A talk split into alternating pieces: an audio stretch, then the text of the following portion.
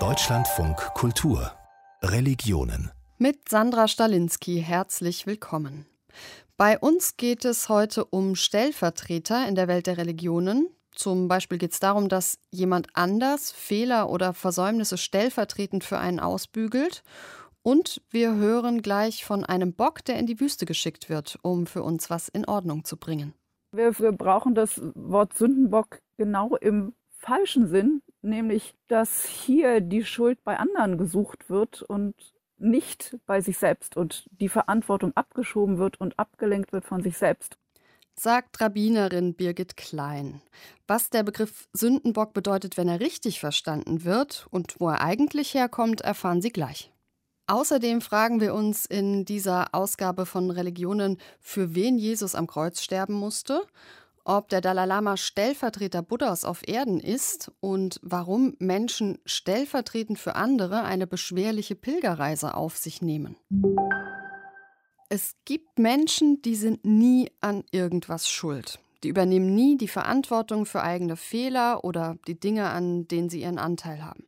Dann sind die unfähigen Kollegen schuld oder die cholerische Chefin oder sie zeigen mit dem Finger auf ganze Gruppen, die Politiker, die Ausländer, die Juden. Das heißt, sie suchen sich einen Sündenbock.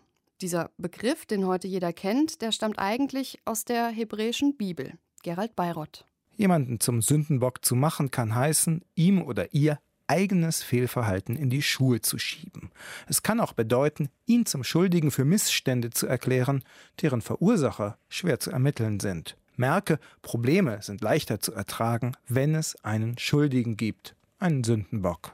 Und der Ewige redete zu Moschä, Rede zu Aharon, deinem Bruder, heißt es im dritten Buch Mose. Dort ist von einem Sündenbock-Ritual die Rede. Die Israeliten wandern gerade durch die Wüste auf dem Weg ins gelobte Land. Gott spricht zu Moschä oder Mose und sagt ihm, was sein Bruder Aharon im Tempelzelt tun und lassen soll. Aharon oder Aaron, wie er in christlichen Übersetzungen heißt, ist der erste Hohepriester des Volkes. Von der Gemeinde Israels nehme er zwei Ziegenböcke zum Sündopfer und einen Widder zum Ganzopfer. Die Tieropfer in der Bibel sind so zentral wie in der gesamten antiken Welt, weil sie das entscheidende Mittel sind, um Kontakt mit der Gottheit aufzunehmen. Rabbinerin Birgit Klein ist Professorin an der Hochschule für jüdische Studien in Heidelberg. Die Bibelstelle beschreibt, wie das Volk Israel sein Verhältnis zu Gott in Ordnung bringt, wie sich Israel seiner Sünden und Verfehlungen entledigt, sich entsühnt. Spätere jüdische Generationen waren sich sicher, hier ist von einem Ritual des Versöhnungstages Yom Kippur die Rede. Der Bibeltext selbst nennt das Wort Yom Kippur noch nicht. Es gibt zwei Böcke, die ausgesucht wurden, um Sühne zu schaffen, sowohl für das Allerheiligste als auch für das Volk Israel. Für die Autoren der Bibel war die Sünde eine Verunreinigung. Sie führte dazu, dass das Allerheiligste des Tempelzeltes unrein wurde. Normalerweise schwebte Gott in einer Wolke darüber, so erzählt es der biblische Text.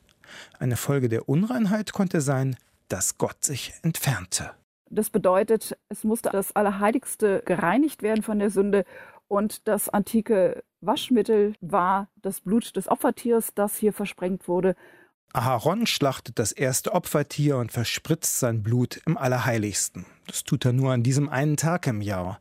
Doch das zweite Opfertier wird nicht geschlachtet. Und Aharon lege seine beiden Hände auf den Kopf des lebenden Bockes und bekenne darauf all ihre Missetaten in all ihren Verschuldungen und lege sie auf den Kopf des Bockes und sende ihn durch einen bereiten Mann in die Wüste, dass der Bock auf sich trage all ihre Sünden in ein ödes Land, sende er den Bock in die Wüste.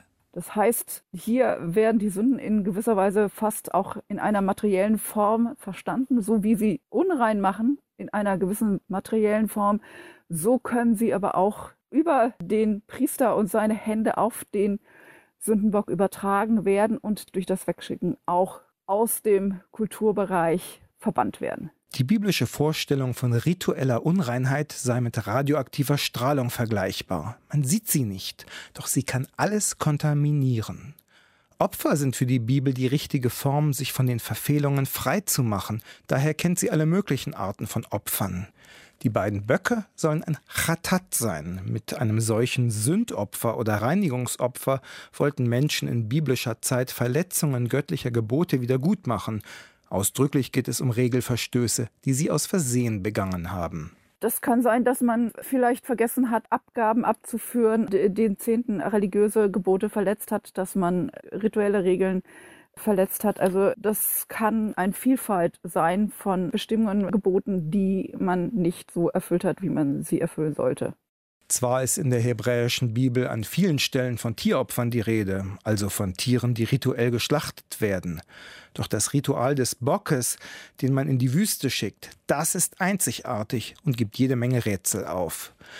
Der biblische Text sagt nicht, ob der Bock in der Wüste stirbt oder überlebt. Außerdem heißt es, der Bock werde zum Azazel geschickt. Generationen von Wissenschaftlerinnen und Wissenschaftlern haben sich Gedanken gemacht, wer oder was der Azazel ist. Eine Gottheit? Ein Wüstendämon? Vielleicht sogar ein Ziegendämon? Das wäre durchaus möglich. Der Azazel könnte auch ein Ort sein, ein Berg vielleicht. Für heutige Juden ist das alles graue Vorzeit. Seit 2000 Jahren gibt es im Judentum keine Tieropfer mehr und mithin auch keine Sündenböcke. Rabbinerin Birgit Klein. Das Revolutionäre entsteht in der Entwicklung der jüdischen Religionsgeschichte in dem Moment, als der zweite Tempel im Jahre 70 nach christlicher Zeitrechnung zerstört wird und an die Stelle der Opfer die Gebete treten, nämlich die Gebete gesprochen werden zu den Zeiten, als ehemals im Tempel die Opfer dargebracht wurden und dann der Wortgottesdienst den Opfergottesdienst ersetzt. Das ist in der damaligen Antike eine revolutionäre Erscheinung, weil alle anderen Religionen noch am Tieropfer festhielten. Etwa die Griechen und Römer, die Ägypter und Perser. Statt Böcke zu opfern, lesen Juden aber am Versöhnungstag Yom Kippur den Text über den Sündenbock vor. Geblieben ist auch der Gedanke, wir bringen unser Verhältnis zu Gott in Ordnung. Gemeinschaft bekennt alphabetisch alle Sünden, die jemand aus ihrer Mitte begangen haben kann.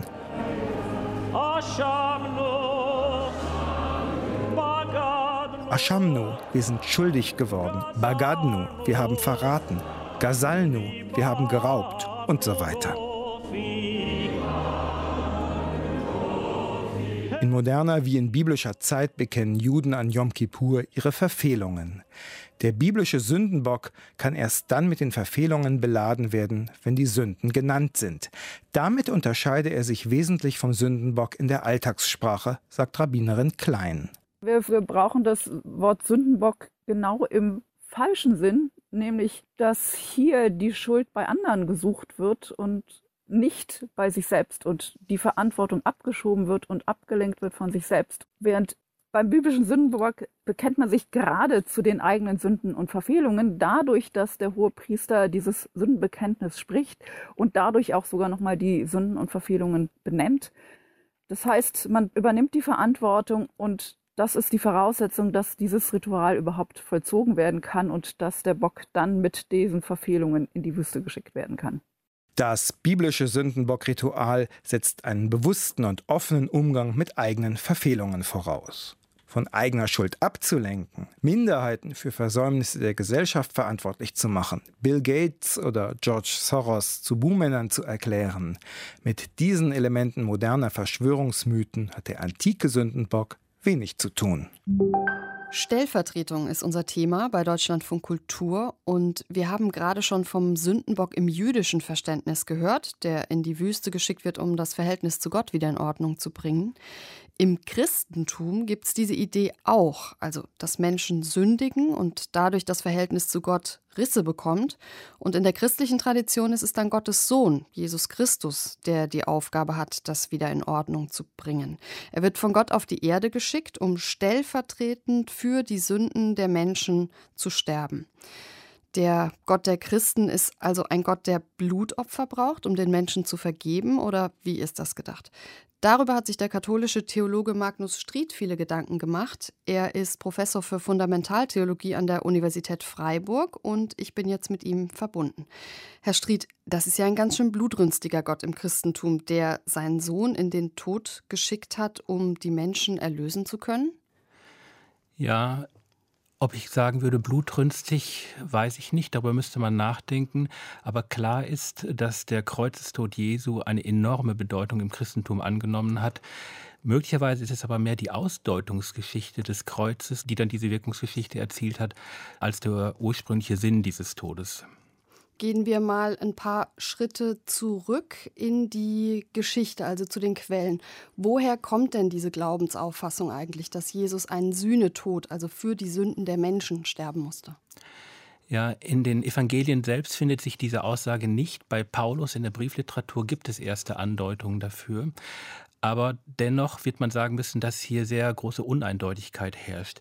Richtig durchgesetzt hat sie sich erst im vierten und dann im elften Jahrhundert, also einige Hunderte nach Jesu Tod. Das große Problem war, Jesus stirbt den Sklaventod, ein grauenhafter Tod, äh, den Tausende von Nichtrömern erleiden mussten. Häufig dauerte die Hinrichtung über viele Stunden, die Menschen haben sich schrecklich gequält, sodass jetzt nachdem erste Menschen wieder zum Glauben an Jesus fanden, die Frage unausweichlich wurde, welche Bedeutung kommt diesem Tod zu. Und hier haben sich dann tatsächlich solche Sühneopfer-Kategorien draufgelegt. Eigentlich sprechen Christen ja aber von einem gütigen Gott, also einem Gott, der die Menschen liebt. Wie passt das denn zusammen mit so einem Gott, der ein Sühneopfer fordert, um vergeben zu können? Ja, ich würde sogar die Vermutung anstellen, dass die allermeisten Menschen die eigentliche Logik, die dahinter stand, überhaupt nicht kannten. Wir gehen ins 11. Jahrhundert in lehnsherrschaftliche Verhältnisse. Der Lehnsherr hatte gegenüber den Lehnsnehmern bestimmte Pflichten, aber auch Rechte. Und diese sozusagen Logik hat man jetzt auf das Gott-Mensch-Verhältnis übertragen. Gott ist der Schöpfer, der Schöpfer des Menschen, also ist der Mensch gezwungen, seinem Schöpfer gegenüber jegliche Form der Ehrerbietung zu erbringen. Und jetzt greift eine Logik, die zentral für das Christentum geworden ist. Der Mensch wurde immer nur als Sünder vor Gott begriffen. Und jetzt folgerte man daraus, es war vor allem Anselm von Canterbury, dass der Mensch seinem Schöpfer nicht die notwendige Ehrerbietung erbracht hat. Aber anstatt jetzt zu sagen, Gott vergibt dem Menschen aus reiner Barmherzigkeit, sagt Anselm, es braucht zunächst ein Sühneopfer und darauf kommt es an, damit Gott dem Menschen überhaupt vergeben darf. Das ist genau diese lehnsherrschaftliche Logik, die ich gerade versucht habe anzudeuten, die überträgt man jetzt auf das Gott Menschverhältnis. Also nochmals, das ist sehr wichtig zu verstehen. Die Vorstellung war, Gott durfte dem Menschen überhaupt nicht vergeben, ohne ein Sühneopfer zu bringen. Und darin zeigt sich die Barmherzigkeit. Jetzt stellte sich aber für Gott, so die Vorstellung, das Problem, der Mensch kann ja nichts aus sich selbst heraus tun, weil er als Geschöpf alles verwirkt hat. Also muss ein größeres Sühneopfer gebracht werden. Und das war dann der Gottmensch Jesus Christus. Und man meinte, das würde Gott genügen, um tatsächlich den Menschen vergeben zu dürfen. Aber Christen glauben ja auch an einen Gott, der allmächtig ist. Also wenn er denn allmächtig ist, müsste man doch eigentlich sagen, dann braucht er nicht so eine Gegenleistung, sondern dann kann er doch auch einfach so vergeben. Ja, in der Tat, ich würde Ihnen da sofort zustimmen, aber auf die Idee ist man nicht gekommen, sondern die Vorstellung war, es braucht zunächst diese objektive Sühneleistung und erst darin zeigt sich Gottes Allmacht und zugleich seine Barmherzigkeit.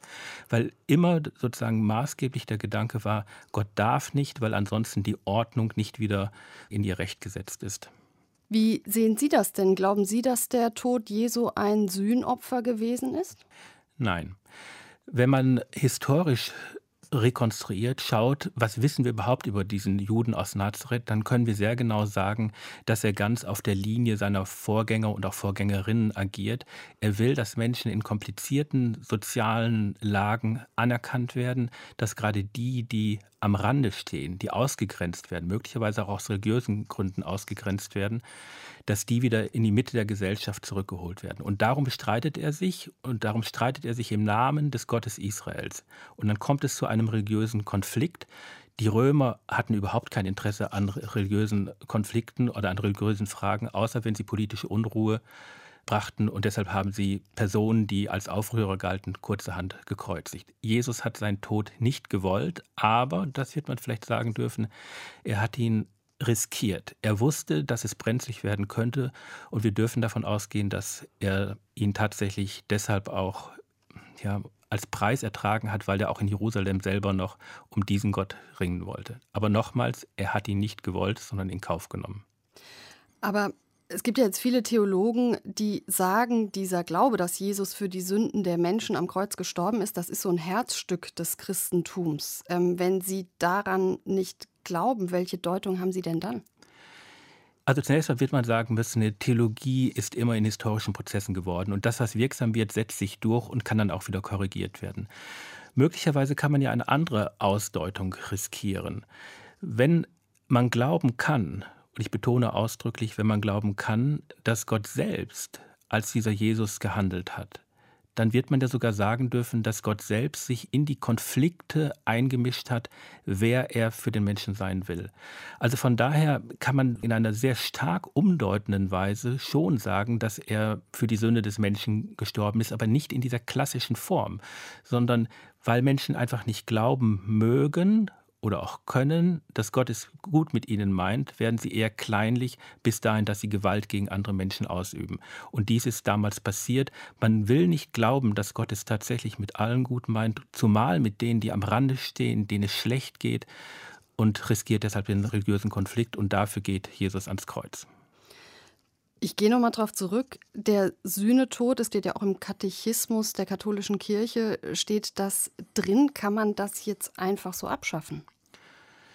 Ja, das wird sehr kompliziert. Allerdings wird man, glaube ich, zunächst einmal auch anerkennen müssen, dass dieser Sühnetod Jesu von sehr vielen, ich will nicht sagen von allen, aber von sehr vielen Menschen nicht mehr geglaubt wird. In den letzten Jahrzehnten ist zumindest in einigen Gesellschaften Folgendes passiert. Dieser Glaube ist nicht mehr geteilt worden, also hat man still und heimlich an den Gott, der diese Sühneopfer brauchte, den lieben, barmherzigen Gott gesetzt, also die sozusagen Gottesbilder ersetzt.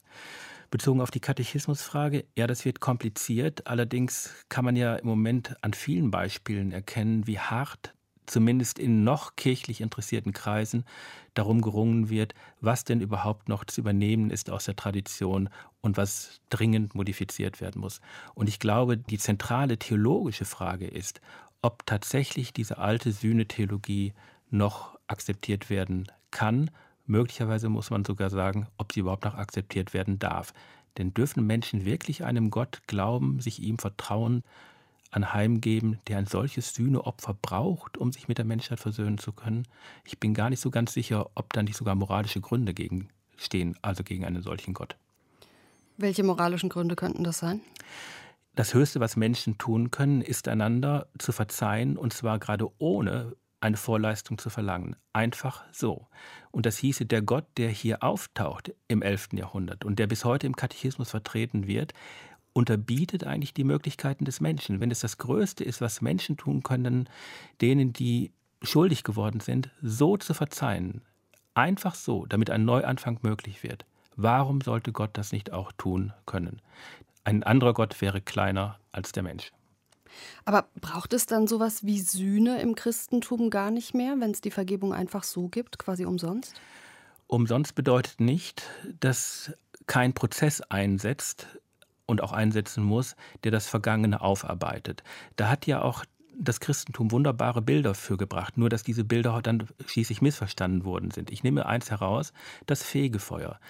Man hat tatsächlich in der Frömmigkeitsgeschichte geglaubt, es gäbe ein reales Feuer, in dem tatsächlich Menschen entsetzlich leiden würden. Aber wenn man es umdeutet, ist es schlicht und einfach der Reueprozess, in dem das, was geschehen ist, nochmals an den Tag kommt und so auch verarbeitet werden kann. Und das wäre dann ein Vergebungsprozess, der tatsächlich Menschen ehrlich macht und einander nahe bringt. Und wenn das Gott-Mensch-Verhältnis ebenso zu begreifen ist, stelle ich mir diesen Prozess genauso vor. Also worauf ich schon hinweisen möchte, ist, dieser nur liebende Gott, dieser Kindergottesdienst, Kuschelgott, nimmt auch die Geschichte und damit den Menschen nicht ernst. Aber das bedeutet nicht, dass man notwendig in die alte Theologie zurückfällt. Trotzdem ist das im kollektiven Gedächtnis der Christen, also in allen Kirchenliedern, auch in den Einsetzungsworten im Abendmahl, in jeder Eucharistiefeier wird das ja gesagt, sein Leib, sein Blut zur Vergebung der Sünden, also dieses Bild vom Opferlamm Christus. Wenn das jetzt theologisch nicht mehr haltbar ist, was ist denn dann die Konsequenz daraus? Müssen wir da die gesamte Liturgie abschaffen? Ja, die Konsequenz wäre tatsächlich wieder Theologie im Raum der Kirche zu betreiben und zu fragen, was kann das bedeuten? Und ich biete nochmals an, das Opferlamm, ja, Gott selbst geht in die Geschichte ein als dieser Jude aus Nazareth und will sozusagen in dieser Lebensgeschichte deutlich machen, wer er für den Menschen sein will, bereits jetzt und möglicherweise sogar über den Tod hinaus. Und das wäre eine Theologie, die durchaus sozusagen anknüpfen könnte an diese Traditionen, aber sie auch entscheidend verändern würde. Meine große Befürchtung ist ohnehin, dass seit vielen Jahrzehnten viel zu wenig Theologie tatsächlich betrieben wird und dass die großen Abbrüche des Christentums zumindest in den westlichen Gesellschaften, nur über die äußere ich mich, wesentlich damit zu tun haben, dass das Alte nicht mehr verstanden wird, nicht mehr hineinbuchstabiert werden kann in das eigene Leben. Denn es steht ein Schweigen, bis man schließlich aufhört, überhaupt noch sich mit diesen Fragen zu beschäftigen. Und das halte ich für dramatisch, schade, weil ein anderer Gott tatsächlich auch eine lebensermutigende Kraft entwickeln kann. In der evangelischen Kirche gab es ja vor etwas mehr als zehn Jahren einen heftigen Streit, der genau um diese Debatte geführt wurde. Der ist eigentlich bis heute nicht so richtig beigelegt. Wie ist das in der katholischen Kirche? Haben Sie da eine Einzelmeinung als besonders fortschrittlicher Theologe oder sind da die meisten auf Ihrer Linie? Nein, das Feld ist hier genauso unterschiedlich bestimmt. Ne? Es gibt Kolleginnen und Kollegen, die sehr stark an einer sozusagen traditionellen Erlösungslehre festhalten. Und dann gibt es Personen, die modifizieren, die probieren, das Ganze neu zu verstehen. Aber es ist natürlich ein hart umkämpftes Gebiet, weil es eben um den Kern des christlichen Glaubens geht. Ich stehe nicht allein mit dieser Überzeugung, aber es ist sicherlich eine sehr stark korrigierende Position, die ich an dieser Stelle einnehme. Ja. Also den Papst hätten Sie nicht auf Ihrer Seite bei Ihrer Position? Den vorherigen ganz bestimmt nicht. Bei dem jetzigen weiß ich nicht so ganz genau, was er theologisch denkt.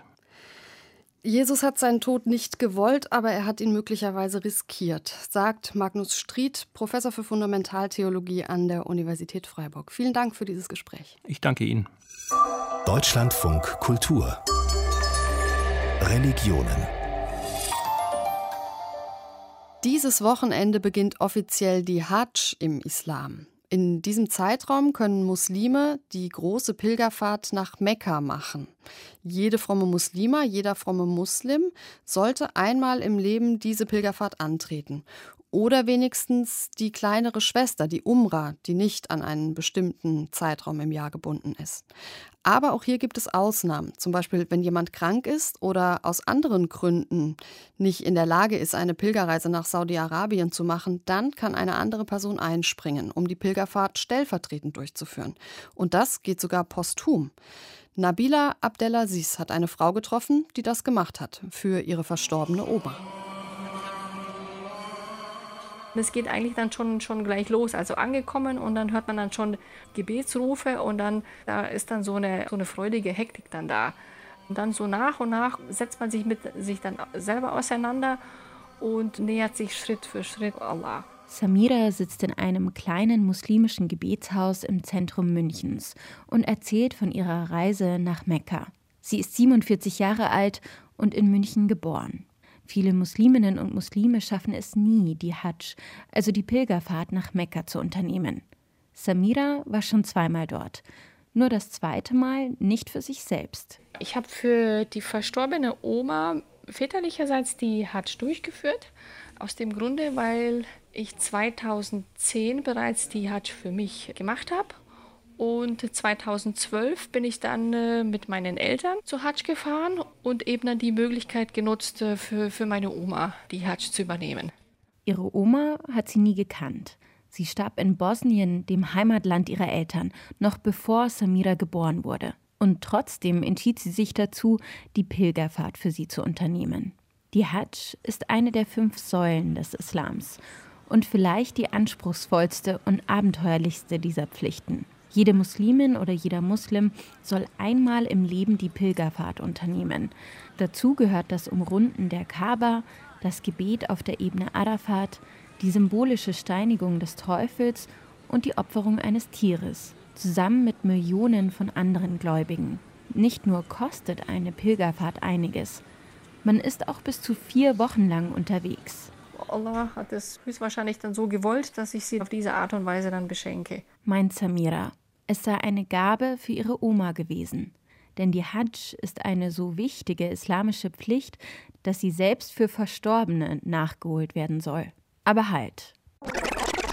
Geht das islamisch überhaupt, dass man für eine andere Person eine, im theologischen Sinne, gute Tat vollbringt? Meistens nicht, sagt Serdar Kurnas. Er ist Professor für islamisches Recht an der Humboldt-Universität in Berlin. Grundsätzlich gilt nach der muslimischen Tradition, dass jeder für seine eigene Handlung verantwortlich ist. Jeder trifft seine eigene Entscheidung und wird am jüngsten Tag, am jüngsten Gericht für die Handlungen Selbstrechenschaft ablegen. Kein Sündiger muss eingestehen für die Sünden eines anderen Sündigers. Das ist eigentlich ein Grundprinzip. Nach der islamischen Ethik, die, wie Kurnas sagt, den Fokus auf die Verantwortlichkeit des Individuums legt, können eigentlich weder gute noch schlechte Taten auf andere übertragen werden. Es gibt keine Sippenhaft, aber auch keinen Sippenbonus. Damit wollte der Prophet Mohammed die arabische Stammesgesellschaft aufbrechen. Doch es gibt Ausnahmen. Auf der anderen Seite haben wir halt eben auch Stellvertretung beziehungsweise man kann die Verantwortung übertragen auf andere Personen, insbesondere dann, wenn es um finanzielle Aspekte der gottesdienstlichen Handlung geht. Wie zum Beispiel bei der Schlachtung von Opfertieren. Die muss nicht jede Muslimin oder jeder Muslim selbst schlachten. Oder bei der Verteilung von Spendengeldern. Das kann auch eine Hilfsorganisation übernehmen. Oder eben bei der Pilgerfahrt. Das ist allerdings eine Sondersituation, weil die Pflicht nicht rein finanziell ist, sondern auch die Körperlichkeit eine Rolle spielt, das physische Ausführen der Pflichten. Nur in Ausnahmefällen kann das an andere Menschen übertragen werden. In manchen muslimischen Gemeinden werden die Ausnahmen allerdings recht weit gefasst, erzählt Ferihan. Sie ist 32 Jahre alt, Mutter von zwei Kindern und promoviert gerade in Architektur. Ihre Großeltern sind Teil einer türkischsprachigen muslimischen Gemeinde. Hier übernehmen oft jüngere Männer die Pilgerfahrten für die Frauen und müssen die Hadsch gleich mehrere Jahre hintereinander vollziehen. Die Gemeinde beruft sich auf Sicherheitsgründe.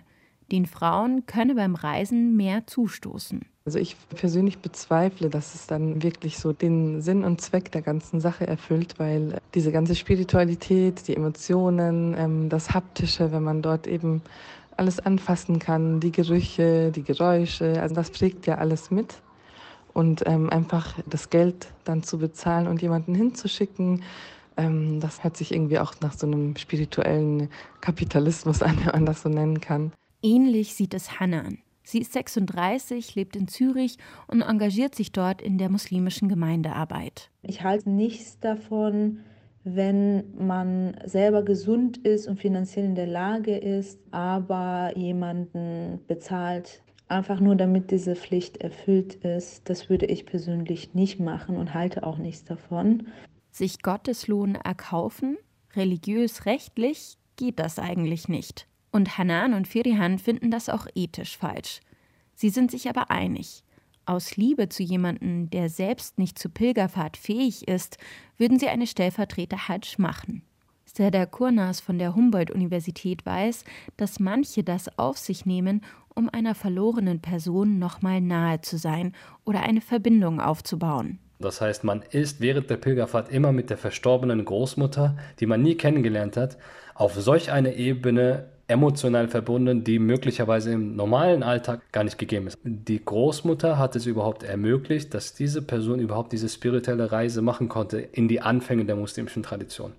Und das kann manchmal, auch wenn diese Stellvertreter-Pilgerfahrt sich so rein rechtlich anhört, kann aber zu einer emotionalen Verbindung innerhalb des Familienbundes oder Freundschaft führen, die nicht ersetzt werden kann, weil hier mehrere Momente zusammenkommen, die sowohl spirituell als auch emotional wichtig sind für die Personen. Auch Samira ist mit der Stellvertreter Hajj ihrer unbekannten Oma näher gekommen. Wesentlich, dass drei Generationen zusammenkommen, um eine schöne Reise oder besser gesagt die Reise der Reisen gemeinsam anzutreten, erfüllt mein Herz im Nachhinein mit einem friedvollen und dankbaren Gefühl und dass meine Wenigkeit die Verbindung des, des innerfamiliären Kreises war. Das Gefühl oder dieses Gefühl, das wünsche ich auch anderen Familien. Inshallah. Für sie ist diese besondere Pilgerfahrt eine spirituelle Reise, die nicht nur Mensch und Gott, sondern auch Mensch und Mensch miteinander verbindet. Wie schon im vergangenen Jahr kann auch in diesem Jahr die Hadsch nur unter strengen Auflagen stattfinden. Saudi-Arabien hat wegen der Corona-Pandemie nur 60.000 Pilger zugelassen dieses Jahr und unter zusätzlichen Sicherheitsvorkehrungen. Wer aus dem Ausland einreist, muss zum Beispiel einen PCR-Test vorlegen und eine kurze Quarantäne einhalten. Wer in der westlichen Welt etwas von Buddhismus hört, denkt vermutlich als erstes an den Dalai Lama, das geistliche Oberhaupt der Tibeter. Er ist das bekannteste Gesicht des Buddhismus im Westen, unter anderem, weil er den Friedensnobelpreis für sein Engagement im Tibet-China-Konflikt bekommen hat. Aber welche Rolle spielt er genau im Buddhismus? Ist er ähnlich wie der Papst im Katholizismus sowas wie der Stellvertreter Buddhas auf Erden? Mechtelt Klein hat Antworten. Um es einmal klar zu sagen, der Dalai Lama ist nicht Stellvertreter des Buddha hier auf Erden und er ist auch nicht das Oberhaupt aller Buddhisten. Sondern wenn dann nur das Oberhaupt des tibetischen Buddhismus, das heißt, wie der Papst in der katholischen Kirche eben auch nicht der Papst aller Christen ist, ist auch der Dalai Lama jetzt nicht das äh, buddhistische Oberhaupt aller Buddhisten. Sagt Carola Roloff, buddhistische Nonne und Professorin für Buddhismus an der Akademie der Weltreligionen der Universität Hamburg. Soweit die Grundaussage. Wohl alle religiösen Schulen kennen religiöse Oberhäupter. Roloff verweist auf die verschiedenen Ordensstrukturen in den Ländern, in denen sich der Buddhismus innerhalb von 2500 Jahren ausgebreitet und weiter aufgefächert hat. Jedes Kloster habe Äbte oder Äbtissinnen und jede Schule habe höchste Repräsentanten der Orden. Schließlich gibt es Entscheidungen zu treffen, wie die Ordensregeln heute zu verstehen sind. Zum Beispiel gibt es eben in Thailand den Sangha das ist also das Oberhaupt des Sangha, der höchste Mönch im Land. Übersetzt heißt Raja König. Und Sangha ist die Gemeinde. Damit ist der Sangha Raja sozusagen der König der buddhistischen Gemeinschaft. Und es ist aber so, dass eben, das ist eine interessante Entwicklung, die das historisch genommen hat, weil der Buddha selber hat eben zu seinen Lebzeiten gesagt, dass er keinen Nachfolger bestimmt. Eine weise Entscheidung des Buddha. Kein Nachfolger bedeutet keine Dynastie oder Erben, die streiten, wer der höchste Lehrer sei. In der Theorie zumindest. Buddhas Entscheidung war so wichtig für seine Mönchsgemeinde, dass sie auch in die frühesten Schriften eingegangen ist, in die Lehrreden auf Pali Suttas. Dort heißt es, dass der Buddha diesen Entschluss auf seinem Sterbebett verkündete. Das kann man nachlesen in dem Mahaparinibbana Sutta, also in dem Sutta der Lehrrede, die von dem Tod des Buddha berichtet, wie er gestorben ist.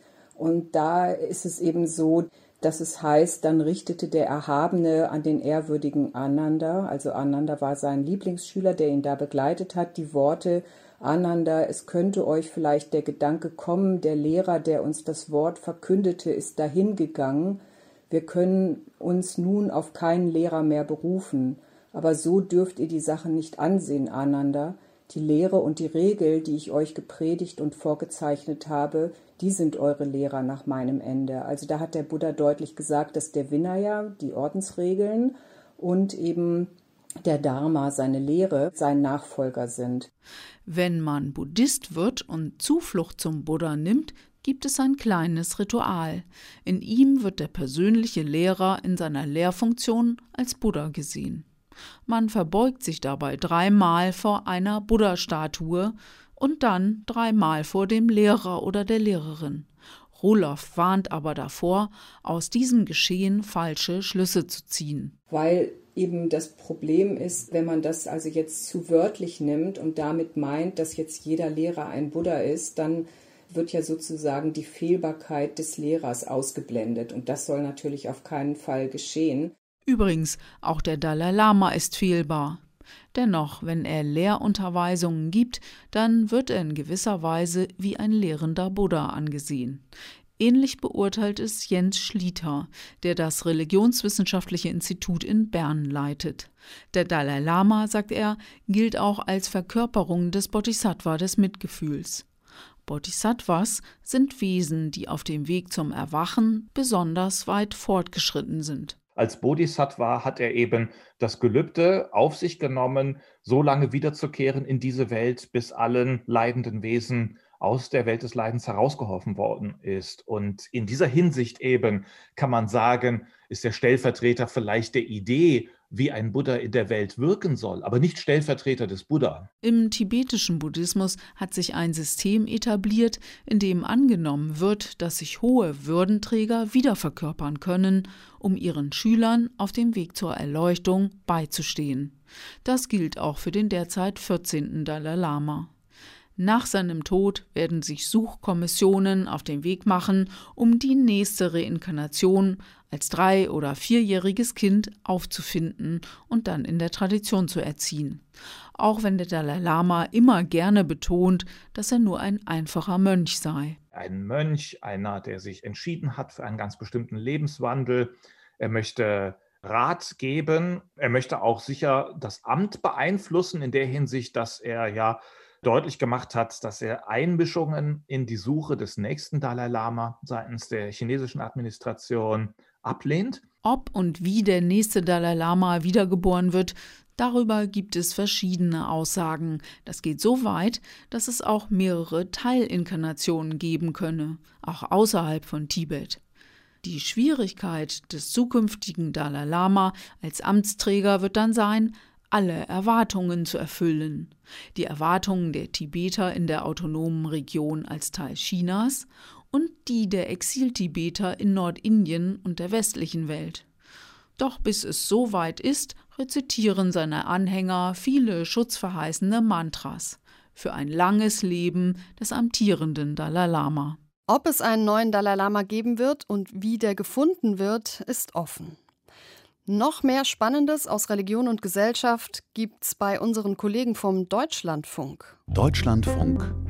Tag für Tag. Die Corona-Pandemie hat meines Erachtens eine Grenzsituation unseres Menschseins gestiftet und uns mit der Fraglichkeit unseres Menschseins zunächst mal konfrontiert. Tag für Tag. Das Magazin über die religiösen, ethischen und anderen Zusammenhänge des Weltgeschehens. Die Gerechtigkeit ist der Glaube eines Staates. Und Ungerechtigkeit ist sein Unglaube. Montag bis Freitag um 9.35 Uhr im Deutschlandfunk. Und jederzeit in der App DLF Audiothek. Theologisch gesprochen, was da Priester gemacht haben, ist Verrat am eigenen Glauben. Unsere Sendung Religionen auf Deutschlandfunk Kultur können Sie immer Sonntagnachmittags hören, zwischen zwei und drei im Radio. Mein Name ist Sandra Stalinski. Ich wünsche Ihnen noch einen schönen Tag.